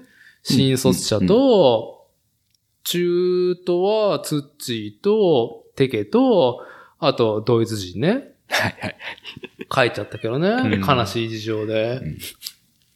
そうですね。ね。まあじもうね、人、人間交差点でしたよ、本当に。稲稲部の、稲部のね、一件は本当に5年付き合いましたが、人間交差点でしたよ、本当に。ドラマチックでしたよ。そうん、うん、う。で、まあそんな中でも、そのメインでみんなでボランティア集めてやった結構長い距離のトレイルが使えなくなったってので、どうなるかなと思っていて、いろいろ案、プラン、他の場所をやるんだったらってプランはなんか耳にしてたけど、僕は現地には、やっぱり、ちょっとい行かないようにしてたから、やっぱり、そこはね、金の切れ目は円の切れ目じゃないけど、やっぱりメリハリはつけんとかなっていうふうに、やっぱ、なんかね、やれる人がいるとそこに頼ってしまう、頼られてしまうっていうのは感じてたから、で、まあやっぱり移住した人間がいたら、その人たちがプレイヤーとなって、自らこう考えて、行動して、で、自分たちのね、スキルにして結果を出してくれればいいなとは思って、それを見事、テキがまずトレイルっていう、つなげたっていう結果を、あれ、なん、なんであそこ見つけたの？なんかやっぱりその、土地に住んで情報を得て、うん、というかまあ、このイナブベースプロジェクトにうん関わってくれてる地元の人がいるんですよね。はい。で、この場所使えるぞっていう情報を得て、はいはいはい。じゃあちょっと一回散策しようか。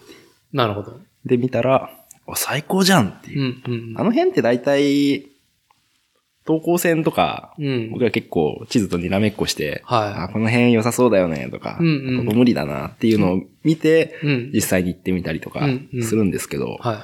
もう東高線見てもそのエリアは、あ、もう最高だねここいないじゃん、他みたいな。なるほどね。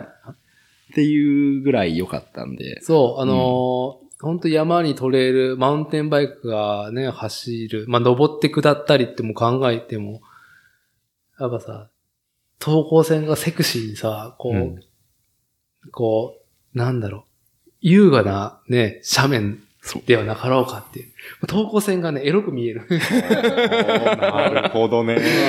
そう。にらめっこですよ。そう、うん。そう。そういう目線で見るんだね。東高線。ああ。やっぱキュンキュンに詰まってるとそこは急斜面だまあからさ。そうだよね。そう。はあ。大体あの辺、稲部の周りはもう急斜面。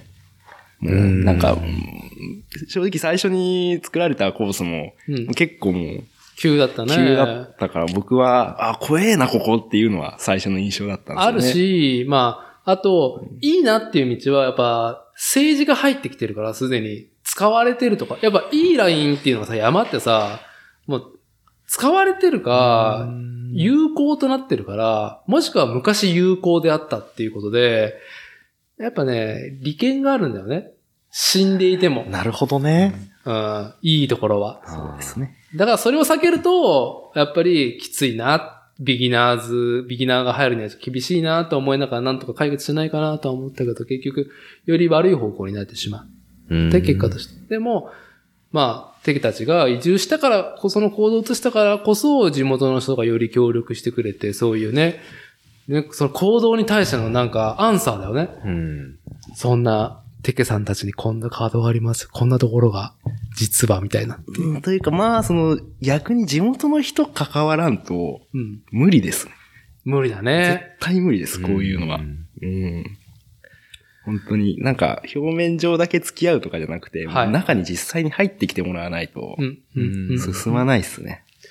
まあでもそんなさ、えーっと、どうだろう。テケが、トヨタケ、稲武に移住してトヨタケ工業で勤め始めながら、とつとつとトレールをね、トレールワークして、つなげてくれたところが、ようやく今年お披露目できるようになって、まあ、本事業ツー、お本格的なマウンテンバイクツアー事業ではないけど、まあ月1回、プレで今ツアーをできるように、ツアー案内ができるようになってるんだよね。はい。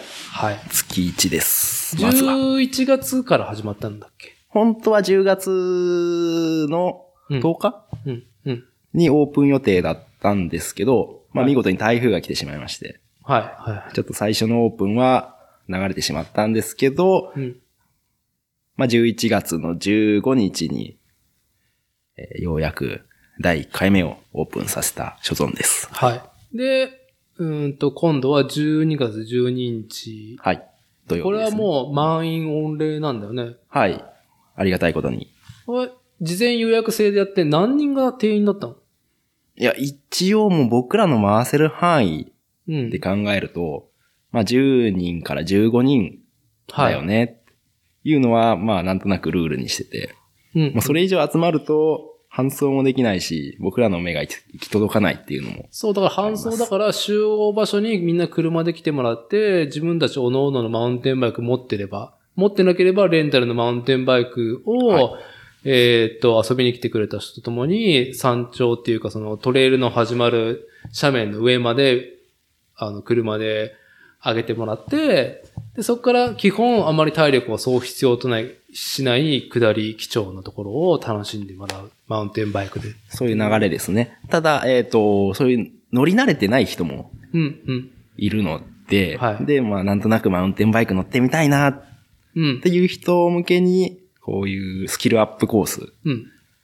ちょっと乗ってみようかマウンテンバイク。うん。うん。うん。あんまりこう怖くないコースも用意してあって、はい。はい。まあ一回そこで全員乗ってもらうんですよね。うん。レベル分けしてないんですよ、僕ら。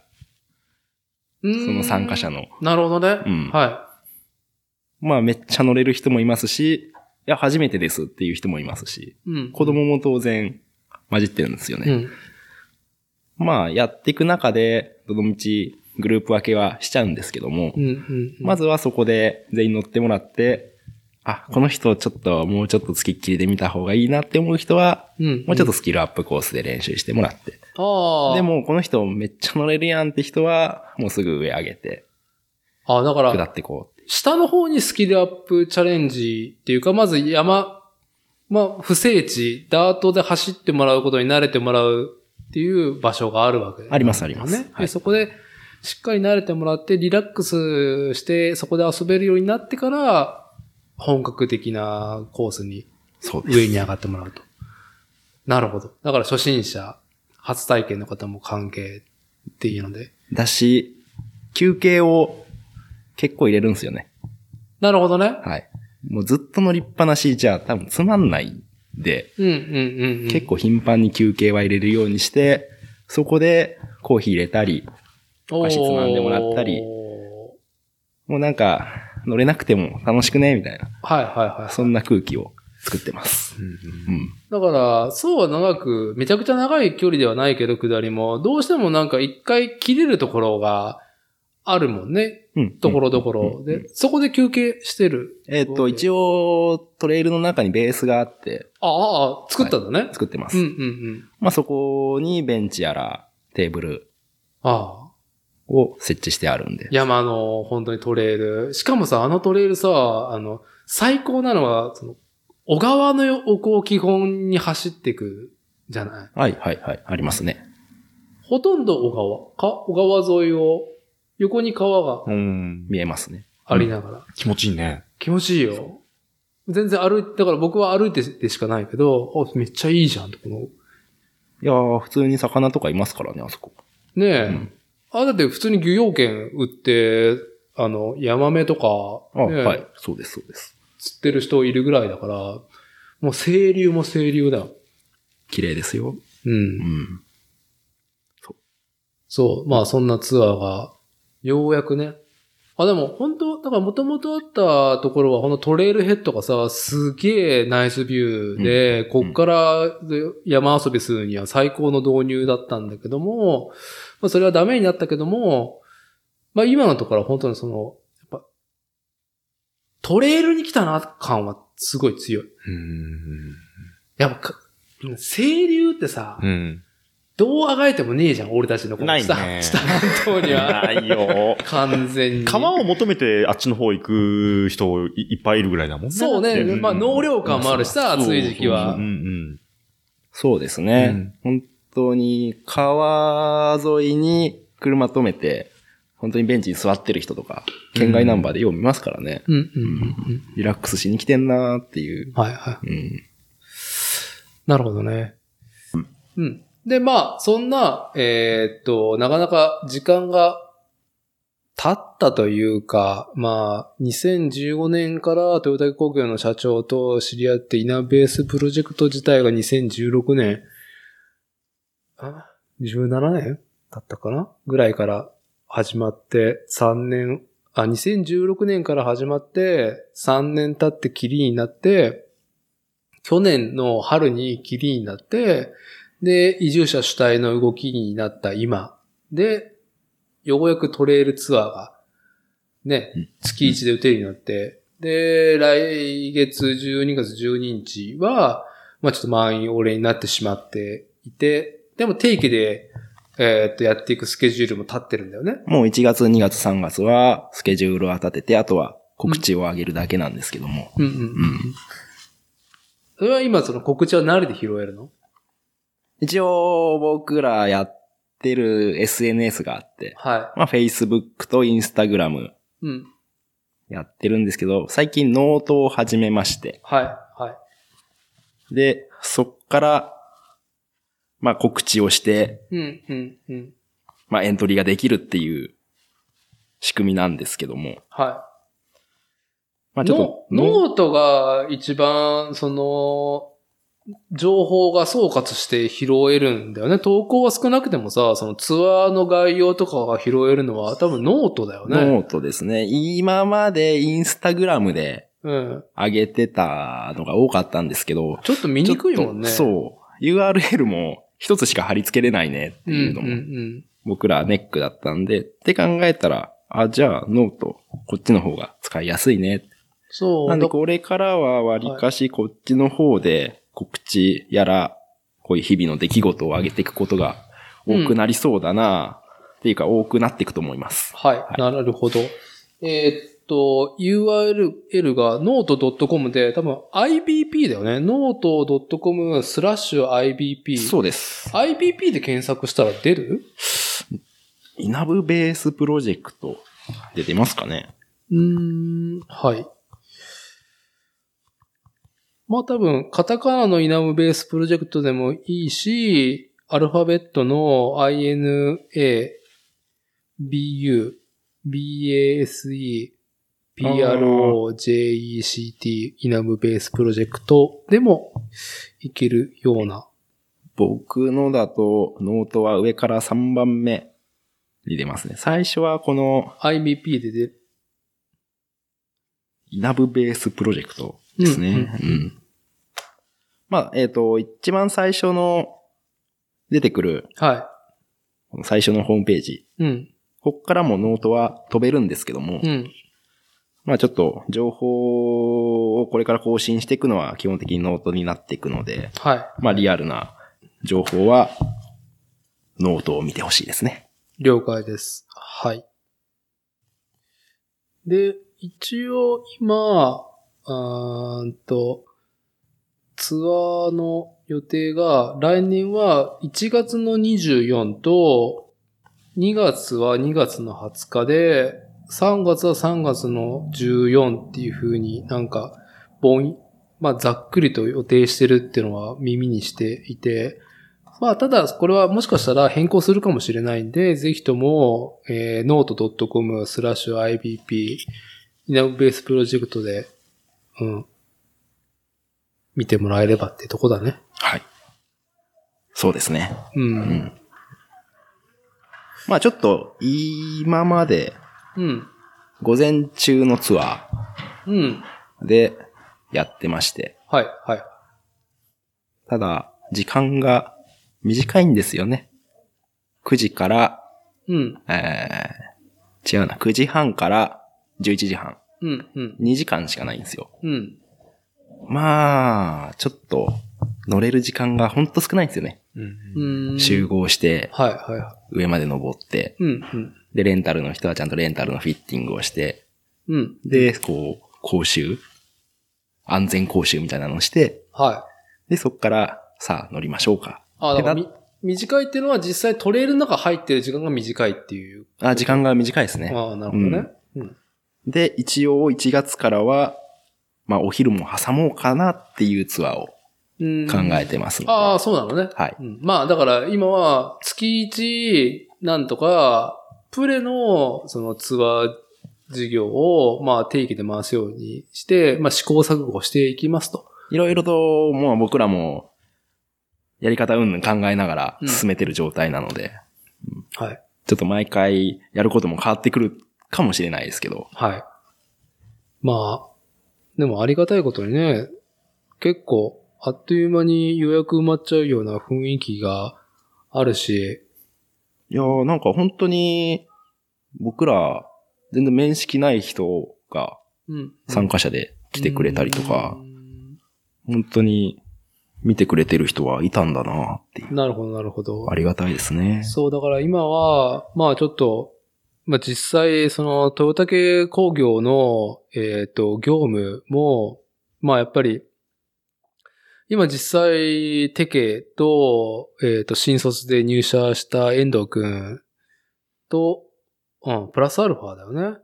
まあ、ツッチーは、ちょっと卒業したっていう、とトヨタ系工業は卒業して、ただ、稲部のね、そのマウンテンバイクと、まあ地方創生、そこでその家族を築き、えっ、と、まあ仕事をしながら暮らしていくっていうのは続けていくっていう、うん、ことはしていくっていうメンツでやって、ただやっぱり、豊竹工業のね、仕事自体も基本的にやっぱりその、T ヨタ、トヨタ自動車バービロンシステムで、やっぱりなかなか大変なところがあるから、まあ、そこを、まあ、ちょ、そこもちゃんと整備しないといけないっていう、ね。まあ、そうですそうね。ね。やっぱ、うん二足のわらじがやっぱまだ始まったところだから、まず、まず、その基本な、えーと、まあ、事業所での、まあ、就労、東大工業の働くっていうことも、まあ、しっかりちょっと、えーと、構築しないといけなくて、で、それをやりつつ、まあ、このフィールドアクティビティの事業っていうのも構築していくっていうのが、今はやっぱ月1やるのが精一杯かなっていう中だけども、ゆくゆくは、まあ、来年とか、まあ、再来年、急がなくてもいいけど、それこそ一番最初でイナムベースプロジェクトが掲げていた、えー週3は事業所、豊田工業で勤めて、サラリーマンやって、で、そこで基本、月の給料を得て生きていく上での。で、そのプラスアルファの部合というか、まあ、お客さん呼んで自分の背取りにしていくツアー事業、マウンテンバイクトレイルを使ってるツアー事業は2日やる。で、残り2日は休みっていう3日2日2日のライフスタイルを、まあちょっと今作り上げていく途中ってとこだよね。本当に一歩目が踏み出せた状態ですね、今は。いやいやいやいやいや、本当にやっぱり、0から1年するのは本当にね、力もいるし、誰も、その、やったことない？その、なんだろう、よくさ、アメリカとかさ、ヨーロッパとかで前例があるって言ってもさ、知らねえよっていうのと、うん、やっぱ関東、関西であるって言っても、それはさ、ね、その土地の事情とか、その時、そこの人口密とか、とか、その、人の流入の加減があるから、その土地にマッチするかって言ったら、その、なんかさ、都合よくね、コンサル商売はあるけど、そういう、まあ僕もコンサル先生と付き合って、なんか、お前っていうのがね、いっぱいいましたけど、やっぱ土地土地のことはやっぱり、なんだかんだ言って土地の人が解決しないといけないっていうのが、まず第一でやって、うん。うん。で、やっぱり、新しく何かを変えようと思ったら、すでに住んでる人は解決なかなかできないんだよね。やっぱり。うん。どうしても。んんだってもう納得してるわけだからさ、そこに長年住んでいて、働いていて、暮らしていて。そこで一踏ん張りできるのは世代であったりとか、あとはその他の土地で住んだ経験だったりとかを引っ提げていく元土地のものだった。I ターンって言われるものだったりとか、全然関係ない土地から、やっぱり自分の生き方っていうのがマッチするなって来てくれた人たちが、うーんと、やっぱこうしたいじゃん、せっかくこういうところなんだからっていうので、試行錯誤、あとは行動に移して気づいてくれるっていうのが、まあ、なんだろう。まあ、それこそ地方創生っていうか、ね。まあ、みんなのためと言いながらやっぱ一番は自分の気持ちいいね、生活、働き方と暮らし方ができるっていうそうですだよね。で、うんまあ、それに、ええまあ、そういうのを、まあ、東大工業の社長と、まあ、僕が NPO として掲げてきて答えてくれた人たちが、まあ、時間と行動を費やしてくれて、形に、まあ、一歩進んで。うん。うん。うん。うん。いや、本当にね、いいトレイルになってるから、いや、まあでもその最初の基礎があって、成り立ってる部分はあるんで。いや、もういいよ、もっと言った方がいいよね。もっとね、この僕のやった仕事をもっと褒めてくれても全然いいですよ。いや、本当に、まあ、その、何回も言ってますけど、最初のはいトレイルはダメになっちゃいましたけどね。はいはいうん。まあ、実際にああやって手を動かさないとできないっていうのは一番大きいですし、うんうんうんで、あそこを使えなくなった原因っていうのも、まあ理由があったじゃないですか。はうん。それを経験できたのも、っていうかそれを知れた、い。こういう。いう事情もやっぱ出てくるんだなって実際に体験できたのは、そ大きいですね。うん。う。な、なんか、その、うーん、僕が、まあ、トヨタ自動車系の会社にいたのはやっぱ設計とか開発とか試作のところだったからさ、トライアンドエラーの現場で、しかも手と体も頭も動かさなところでいい経験させてもらったなと思ってるけど、まあダメになることが基本だから、うんうんうんうん。ダメになるとか、ダメ出しされるとか、はいはいなんか。僕積み木を積み上げてきたのになんかパーンって横から叩かれて、なたいな。おお待ってって なる時もなんかありながらも、まあやっていく経験があるから、大体さ、みんな積み木を積み上げてきて一回ダメになるとなんかこう、意気消沈してなんか、うん。うん。クソがーってなって、安倍がーっつって、全部安倍がーっつって。ってね、フェードアウトしとかする人は、まあね、あるんですけども、うん。やっぱりね、繰り返しね、なんか、ああ、ダメね、オッケーって、じゃあ次これ、みたいな感じの、そうですね。本当にそういうスタンスでありたいっすね。まあ、うんスキルがね、つき、あの、積み上がった人は、やっぱそういう心持ちと、なんか、たしなみが、ね、身のこなしができていくんで、だから本当に、まあ、テケと、遠藤くんとツッチーっていうのが、今、基本中心で回してんだよね、3人か。まあ、ツッチーは仕事を辞めちゃったんでね、うんまあ、見守ってくれてるポジションですけども、うんうんまあ、遠藤くん、うん。うん。僕、はまあ、地元の古橋さい。はい。んが、と、まあ、社長ですね。そうね。うん。4人で回してる状態ですね。いやー、まあだから、まあ、その土地の人間と土地の人間になった人が、まあこれから奮闘していくのを眺めてもらいたいし、いや、だから、ちょっとさ、まだちょっとうちも家族でまた行くっていうのは、なかなか子供が一緒にさ、トレイル入れないからさ、うちは。うん。散策ぐらいだったらできるんだけど、けど、あんだけ乗れたら、なんか、僕的にはも体験コースくらいはでう、きそうそう、そっからは全然いいと思いますけど、あ、じゃあそこで遊べるんだうそこで、あの、野放しにしとけば、うん多分、伊達さん自由に遊べると思いますおい。いや、また、まあ、こっち家族ともね、暖かくなったら、ひ厳しい、厳しい時期。小川に散歩に行く。いや、ね、年中。いや、うちは年中やってるってのが売りなんで。じゃあいや、大事なのがファーストインプレッションだから、寒い時に家族すること、ネガティブマインド、ね、がついちゃうから、俺たちだけだったら全然よ、寒い時期でも、ほほーってこう、こういう、こういう寒い時期も趣があるね、みたいな感じでやるけど、家族はもうなんか寒いぜ、寒いじゃねえか、これ。上の子ヘタレだからね、うち。あ、オタクね。うん へたれって。転んだらもう、うち帰るってなっちゃうからね。まあまあまあまあ。ソロで行きます。はい。それは俺だってソロで行くのが一番楽だよ。あじゃあまあ、一旦あれかな、シンくんと含めて、まあこっちも含めて、うん。ちょっと興味、すごい行ってみたいね。ぜひぜひ。行って、うん行って下ってきて、ね。そうか、あの、この台風の時が、うん。一回目で流れたってやつだったんだね。なんか結構、その、トレイルオープンする前から、いろいろ僕らイベントうん。やってたりしてたんですけど、雨率が結構高くて、雨男誰や？ってまあまあ、いい、いいんだよ。まあ準備を何回も重ね、重ねれたっていうことで。もう今更何も焦る必要はないんだから。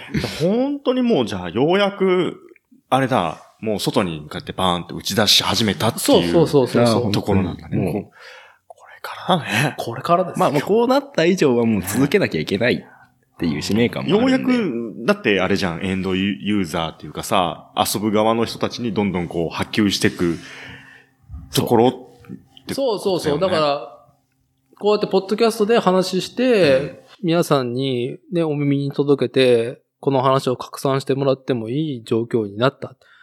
いや、もうどんどん。やっぱちょっとさ、もやっとしとってたからさ、僕がちょっと完全に離れた後で、もやっとしてんなって。でも俺はもう常滑で、もう畑にあの子供のパンプトラック作るのでも精一杯だからみたいな。めちゃめちゃ立派なパンプトラックじゃないですか。ハマってられないそうそうそう。いや、だから、まあぜひともね、うん。ちゃんともう一回ぐらいあれじゃないの？話をしといた方がいいんじゃないの？ああ、あの、イナブベースプロジェクトのノートがね、ノートを見たら、トレイルの、オープントレイルの告知がされていますと。で、それはノート .com スラッシュ IBP で手入力しても多分そこからパッと出ると思うし、ノートの開いて検索でイナブベースプロジェクトを、イナブベースプロジェクト、カタカナでもいいし、多分アルファベットで打ってもらってもいいし。いや見えない見えないい。今、まあ、こっちがその、こちらみたいなことやってるから、音声コンテンツでね。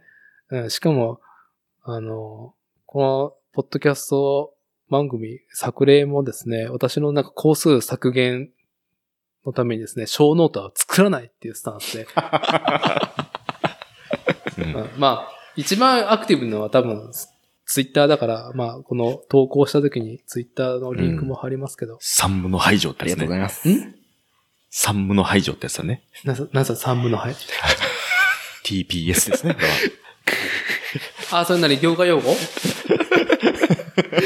はい、そうです。もう僕ね、やっぱりね、その、運送じゃないや。もう、あの、トヨタの改善の考え方の根本だよね、要は。無理、無駄、無駄。そう。なくすっていう。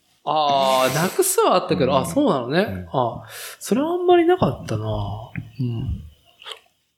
いや、でもね、ああいうマインドね、本当にうるせえなってみんな思うと思うけど、本当にね、いや、今、その、家業で土方やってると、もう本当にトヨタバブロン、バビロンシステムの、なんか、ね、安全確認とか、ああいう改善マインドは必要だなって本当に思う。今、今。今もう、クソ無法地帯だからさ、家業とは。いえ。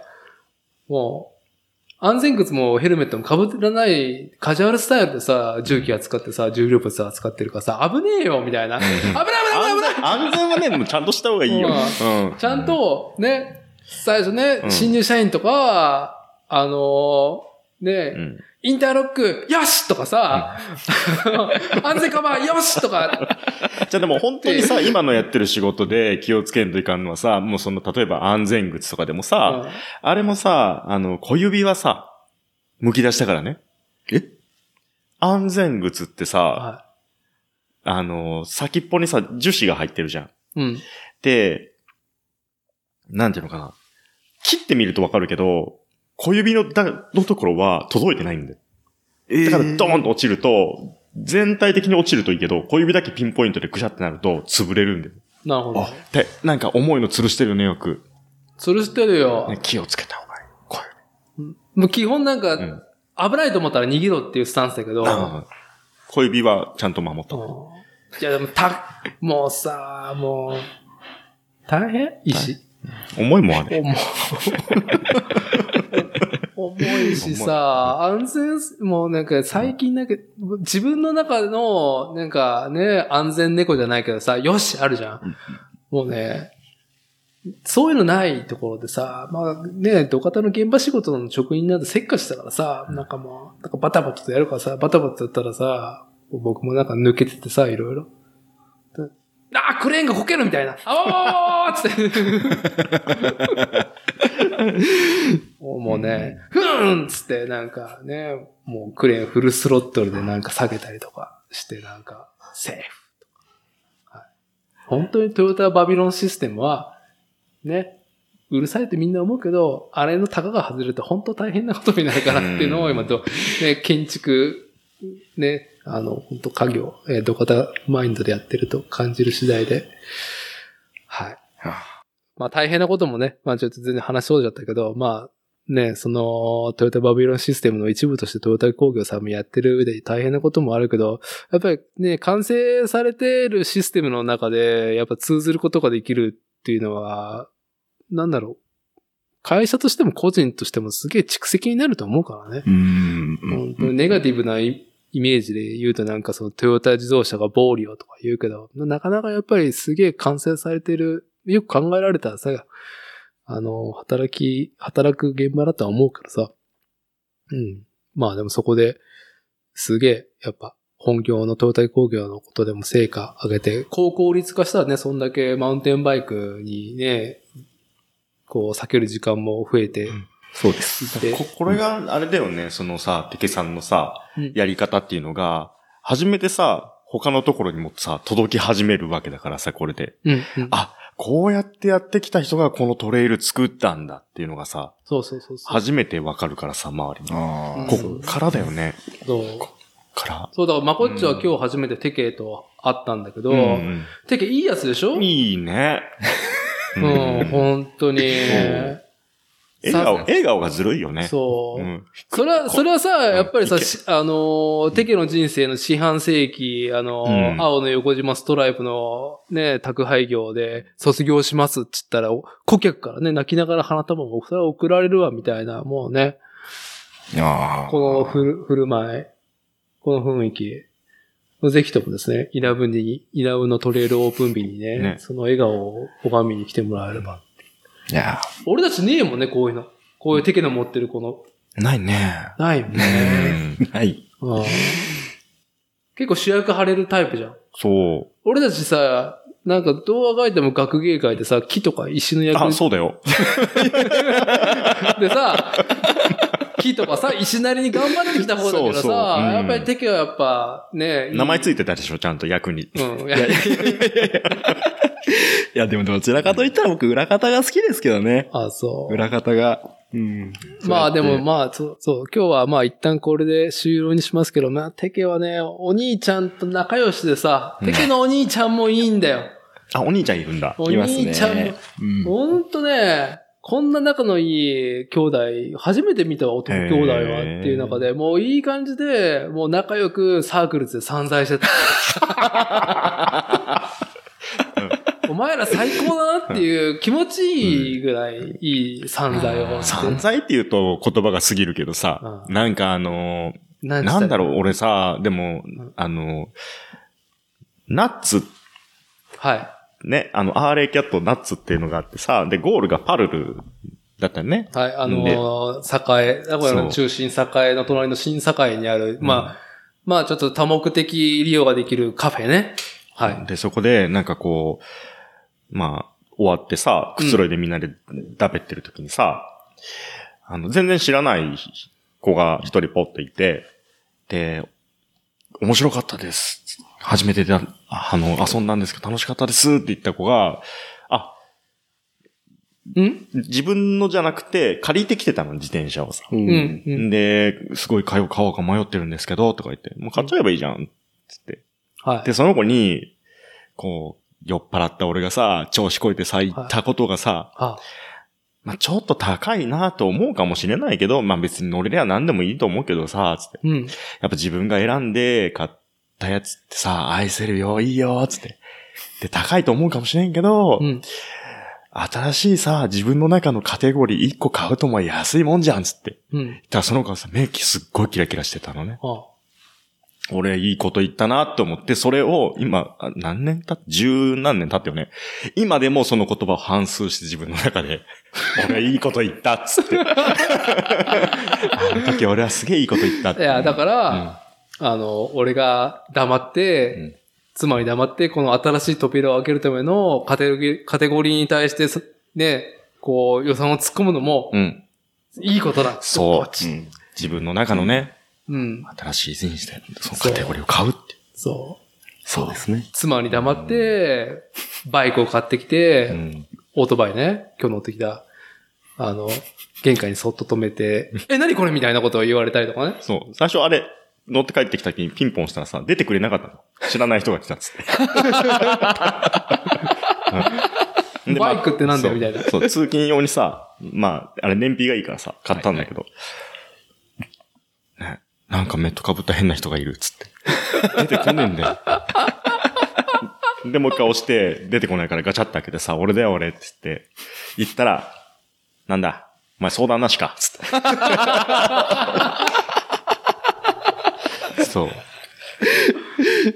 そっからは、いや、これだといくらいくら得するんだよっつって、こっちの方がね、つってそれは買う前に説明すべきだろうっていう。順序が。そう。なるほど。いやー、そうか。まあ、勢いってのが大事ですよね。僕も自転車全部勢いでしたもん。ああ。うん。本当に。まあ散財って言われるとさ、後からこう、ね、弾いちゃうとあれだけどさ、はい。はい。いい、ね、うん使い方だと思うからね。うん。まあ、男として高まったわけですね。うんうん。いやはい。いや、いい、いいね。そうね。あのーエモーショナルな感じで、はい。こう、最後、締めれ、締めに向かったと思いますんで。なんせ、今、今の散財の話で、うちの、うちの子がなんか、はじめちゃんがめっちゃ笑顔。最高の笑顔だね、はじめちゃんね。あれ、あれ何でしたっけ？いや、わかんない。うん。これ、な、そう。すいませんね、あの、このうちの、ポッドラ、ポッドキャスト収録フィールドの倉庫をですね、手招きしてる。はい、おいでおいでって。おめえらもういい加減話をやめて、あう部屋、部屋、部屋に来て、おも、俺のコレクションで遊べよ、みたいな感じで。おいでじゃなくて帰れ帰れ感じ。まあ、そんなんで、ちょっとうちの子がですね、あのーもういい加減収録やめてですね、あの、絡めと。はい、はい、そうですね。ですよ。ですよはい、は。はいじめちゃん。はい。ちょっとうちの家族がそろそろっていう感じなんで、えー、今回の収録を終えたいと思いますけど、いや、本当にまだまだね、あの、テケからは話聞きたいこともあるし、次の収録、テケをゲストに迎えるのは、まあ、稲部のフィールドで遊んでからね、やりたいなっていうので。いや、ぜひ遊びに来てください。はい、はい。じゃあ、あの、引き続き、えーっと、テケの勤める、トヨタ工業と稲部ベースプロジェクトを、あの、要チェックでお願いします。はい、お願いします。改めて、えー本日はですね、まあ、あのー今回もゲスト会として、えー愛知県中山間地、うるせえよ ちょっと閉めて、そこ。最高の笑顔で。もう終わるから、そこ閉めて。はい。えっ、と、今回はですね、愛知県豊田市中山間地域の稲部からですね、えーこの常滑に足を運んでくれました、トヨタ系工業、そして稲部ベースプロジェクトのテケはい。を招いて、えー私、伊達と、まあ、こっちがですね、えー話を伺う伝えてお届けしました。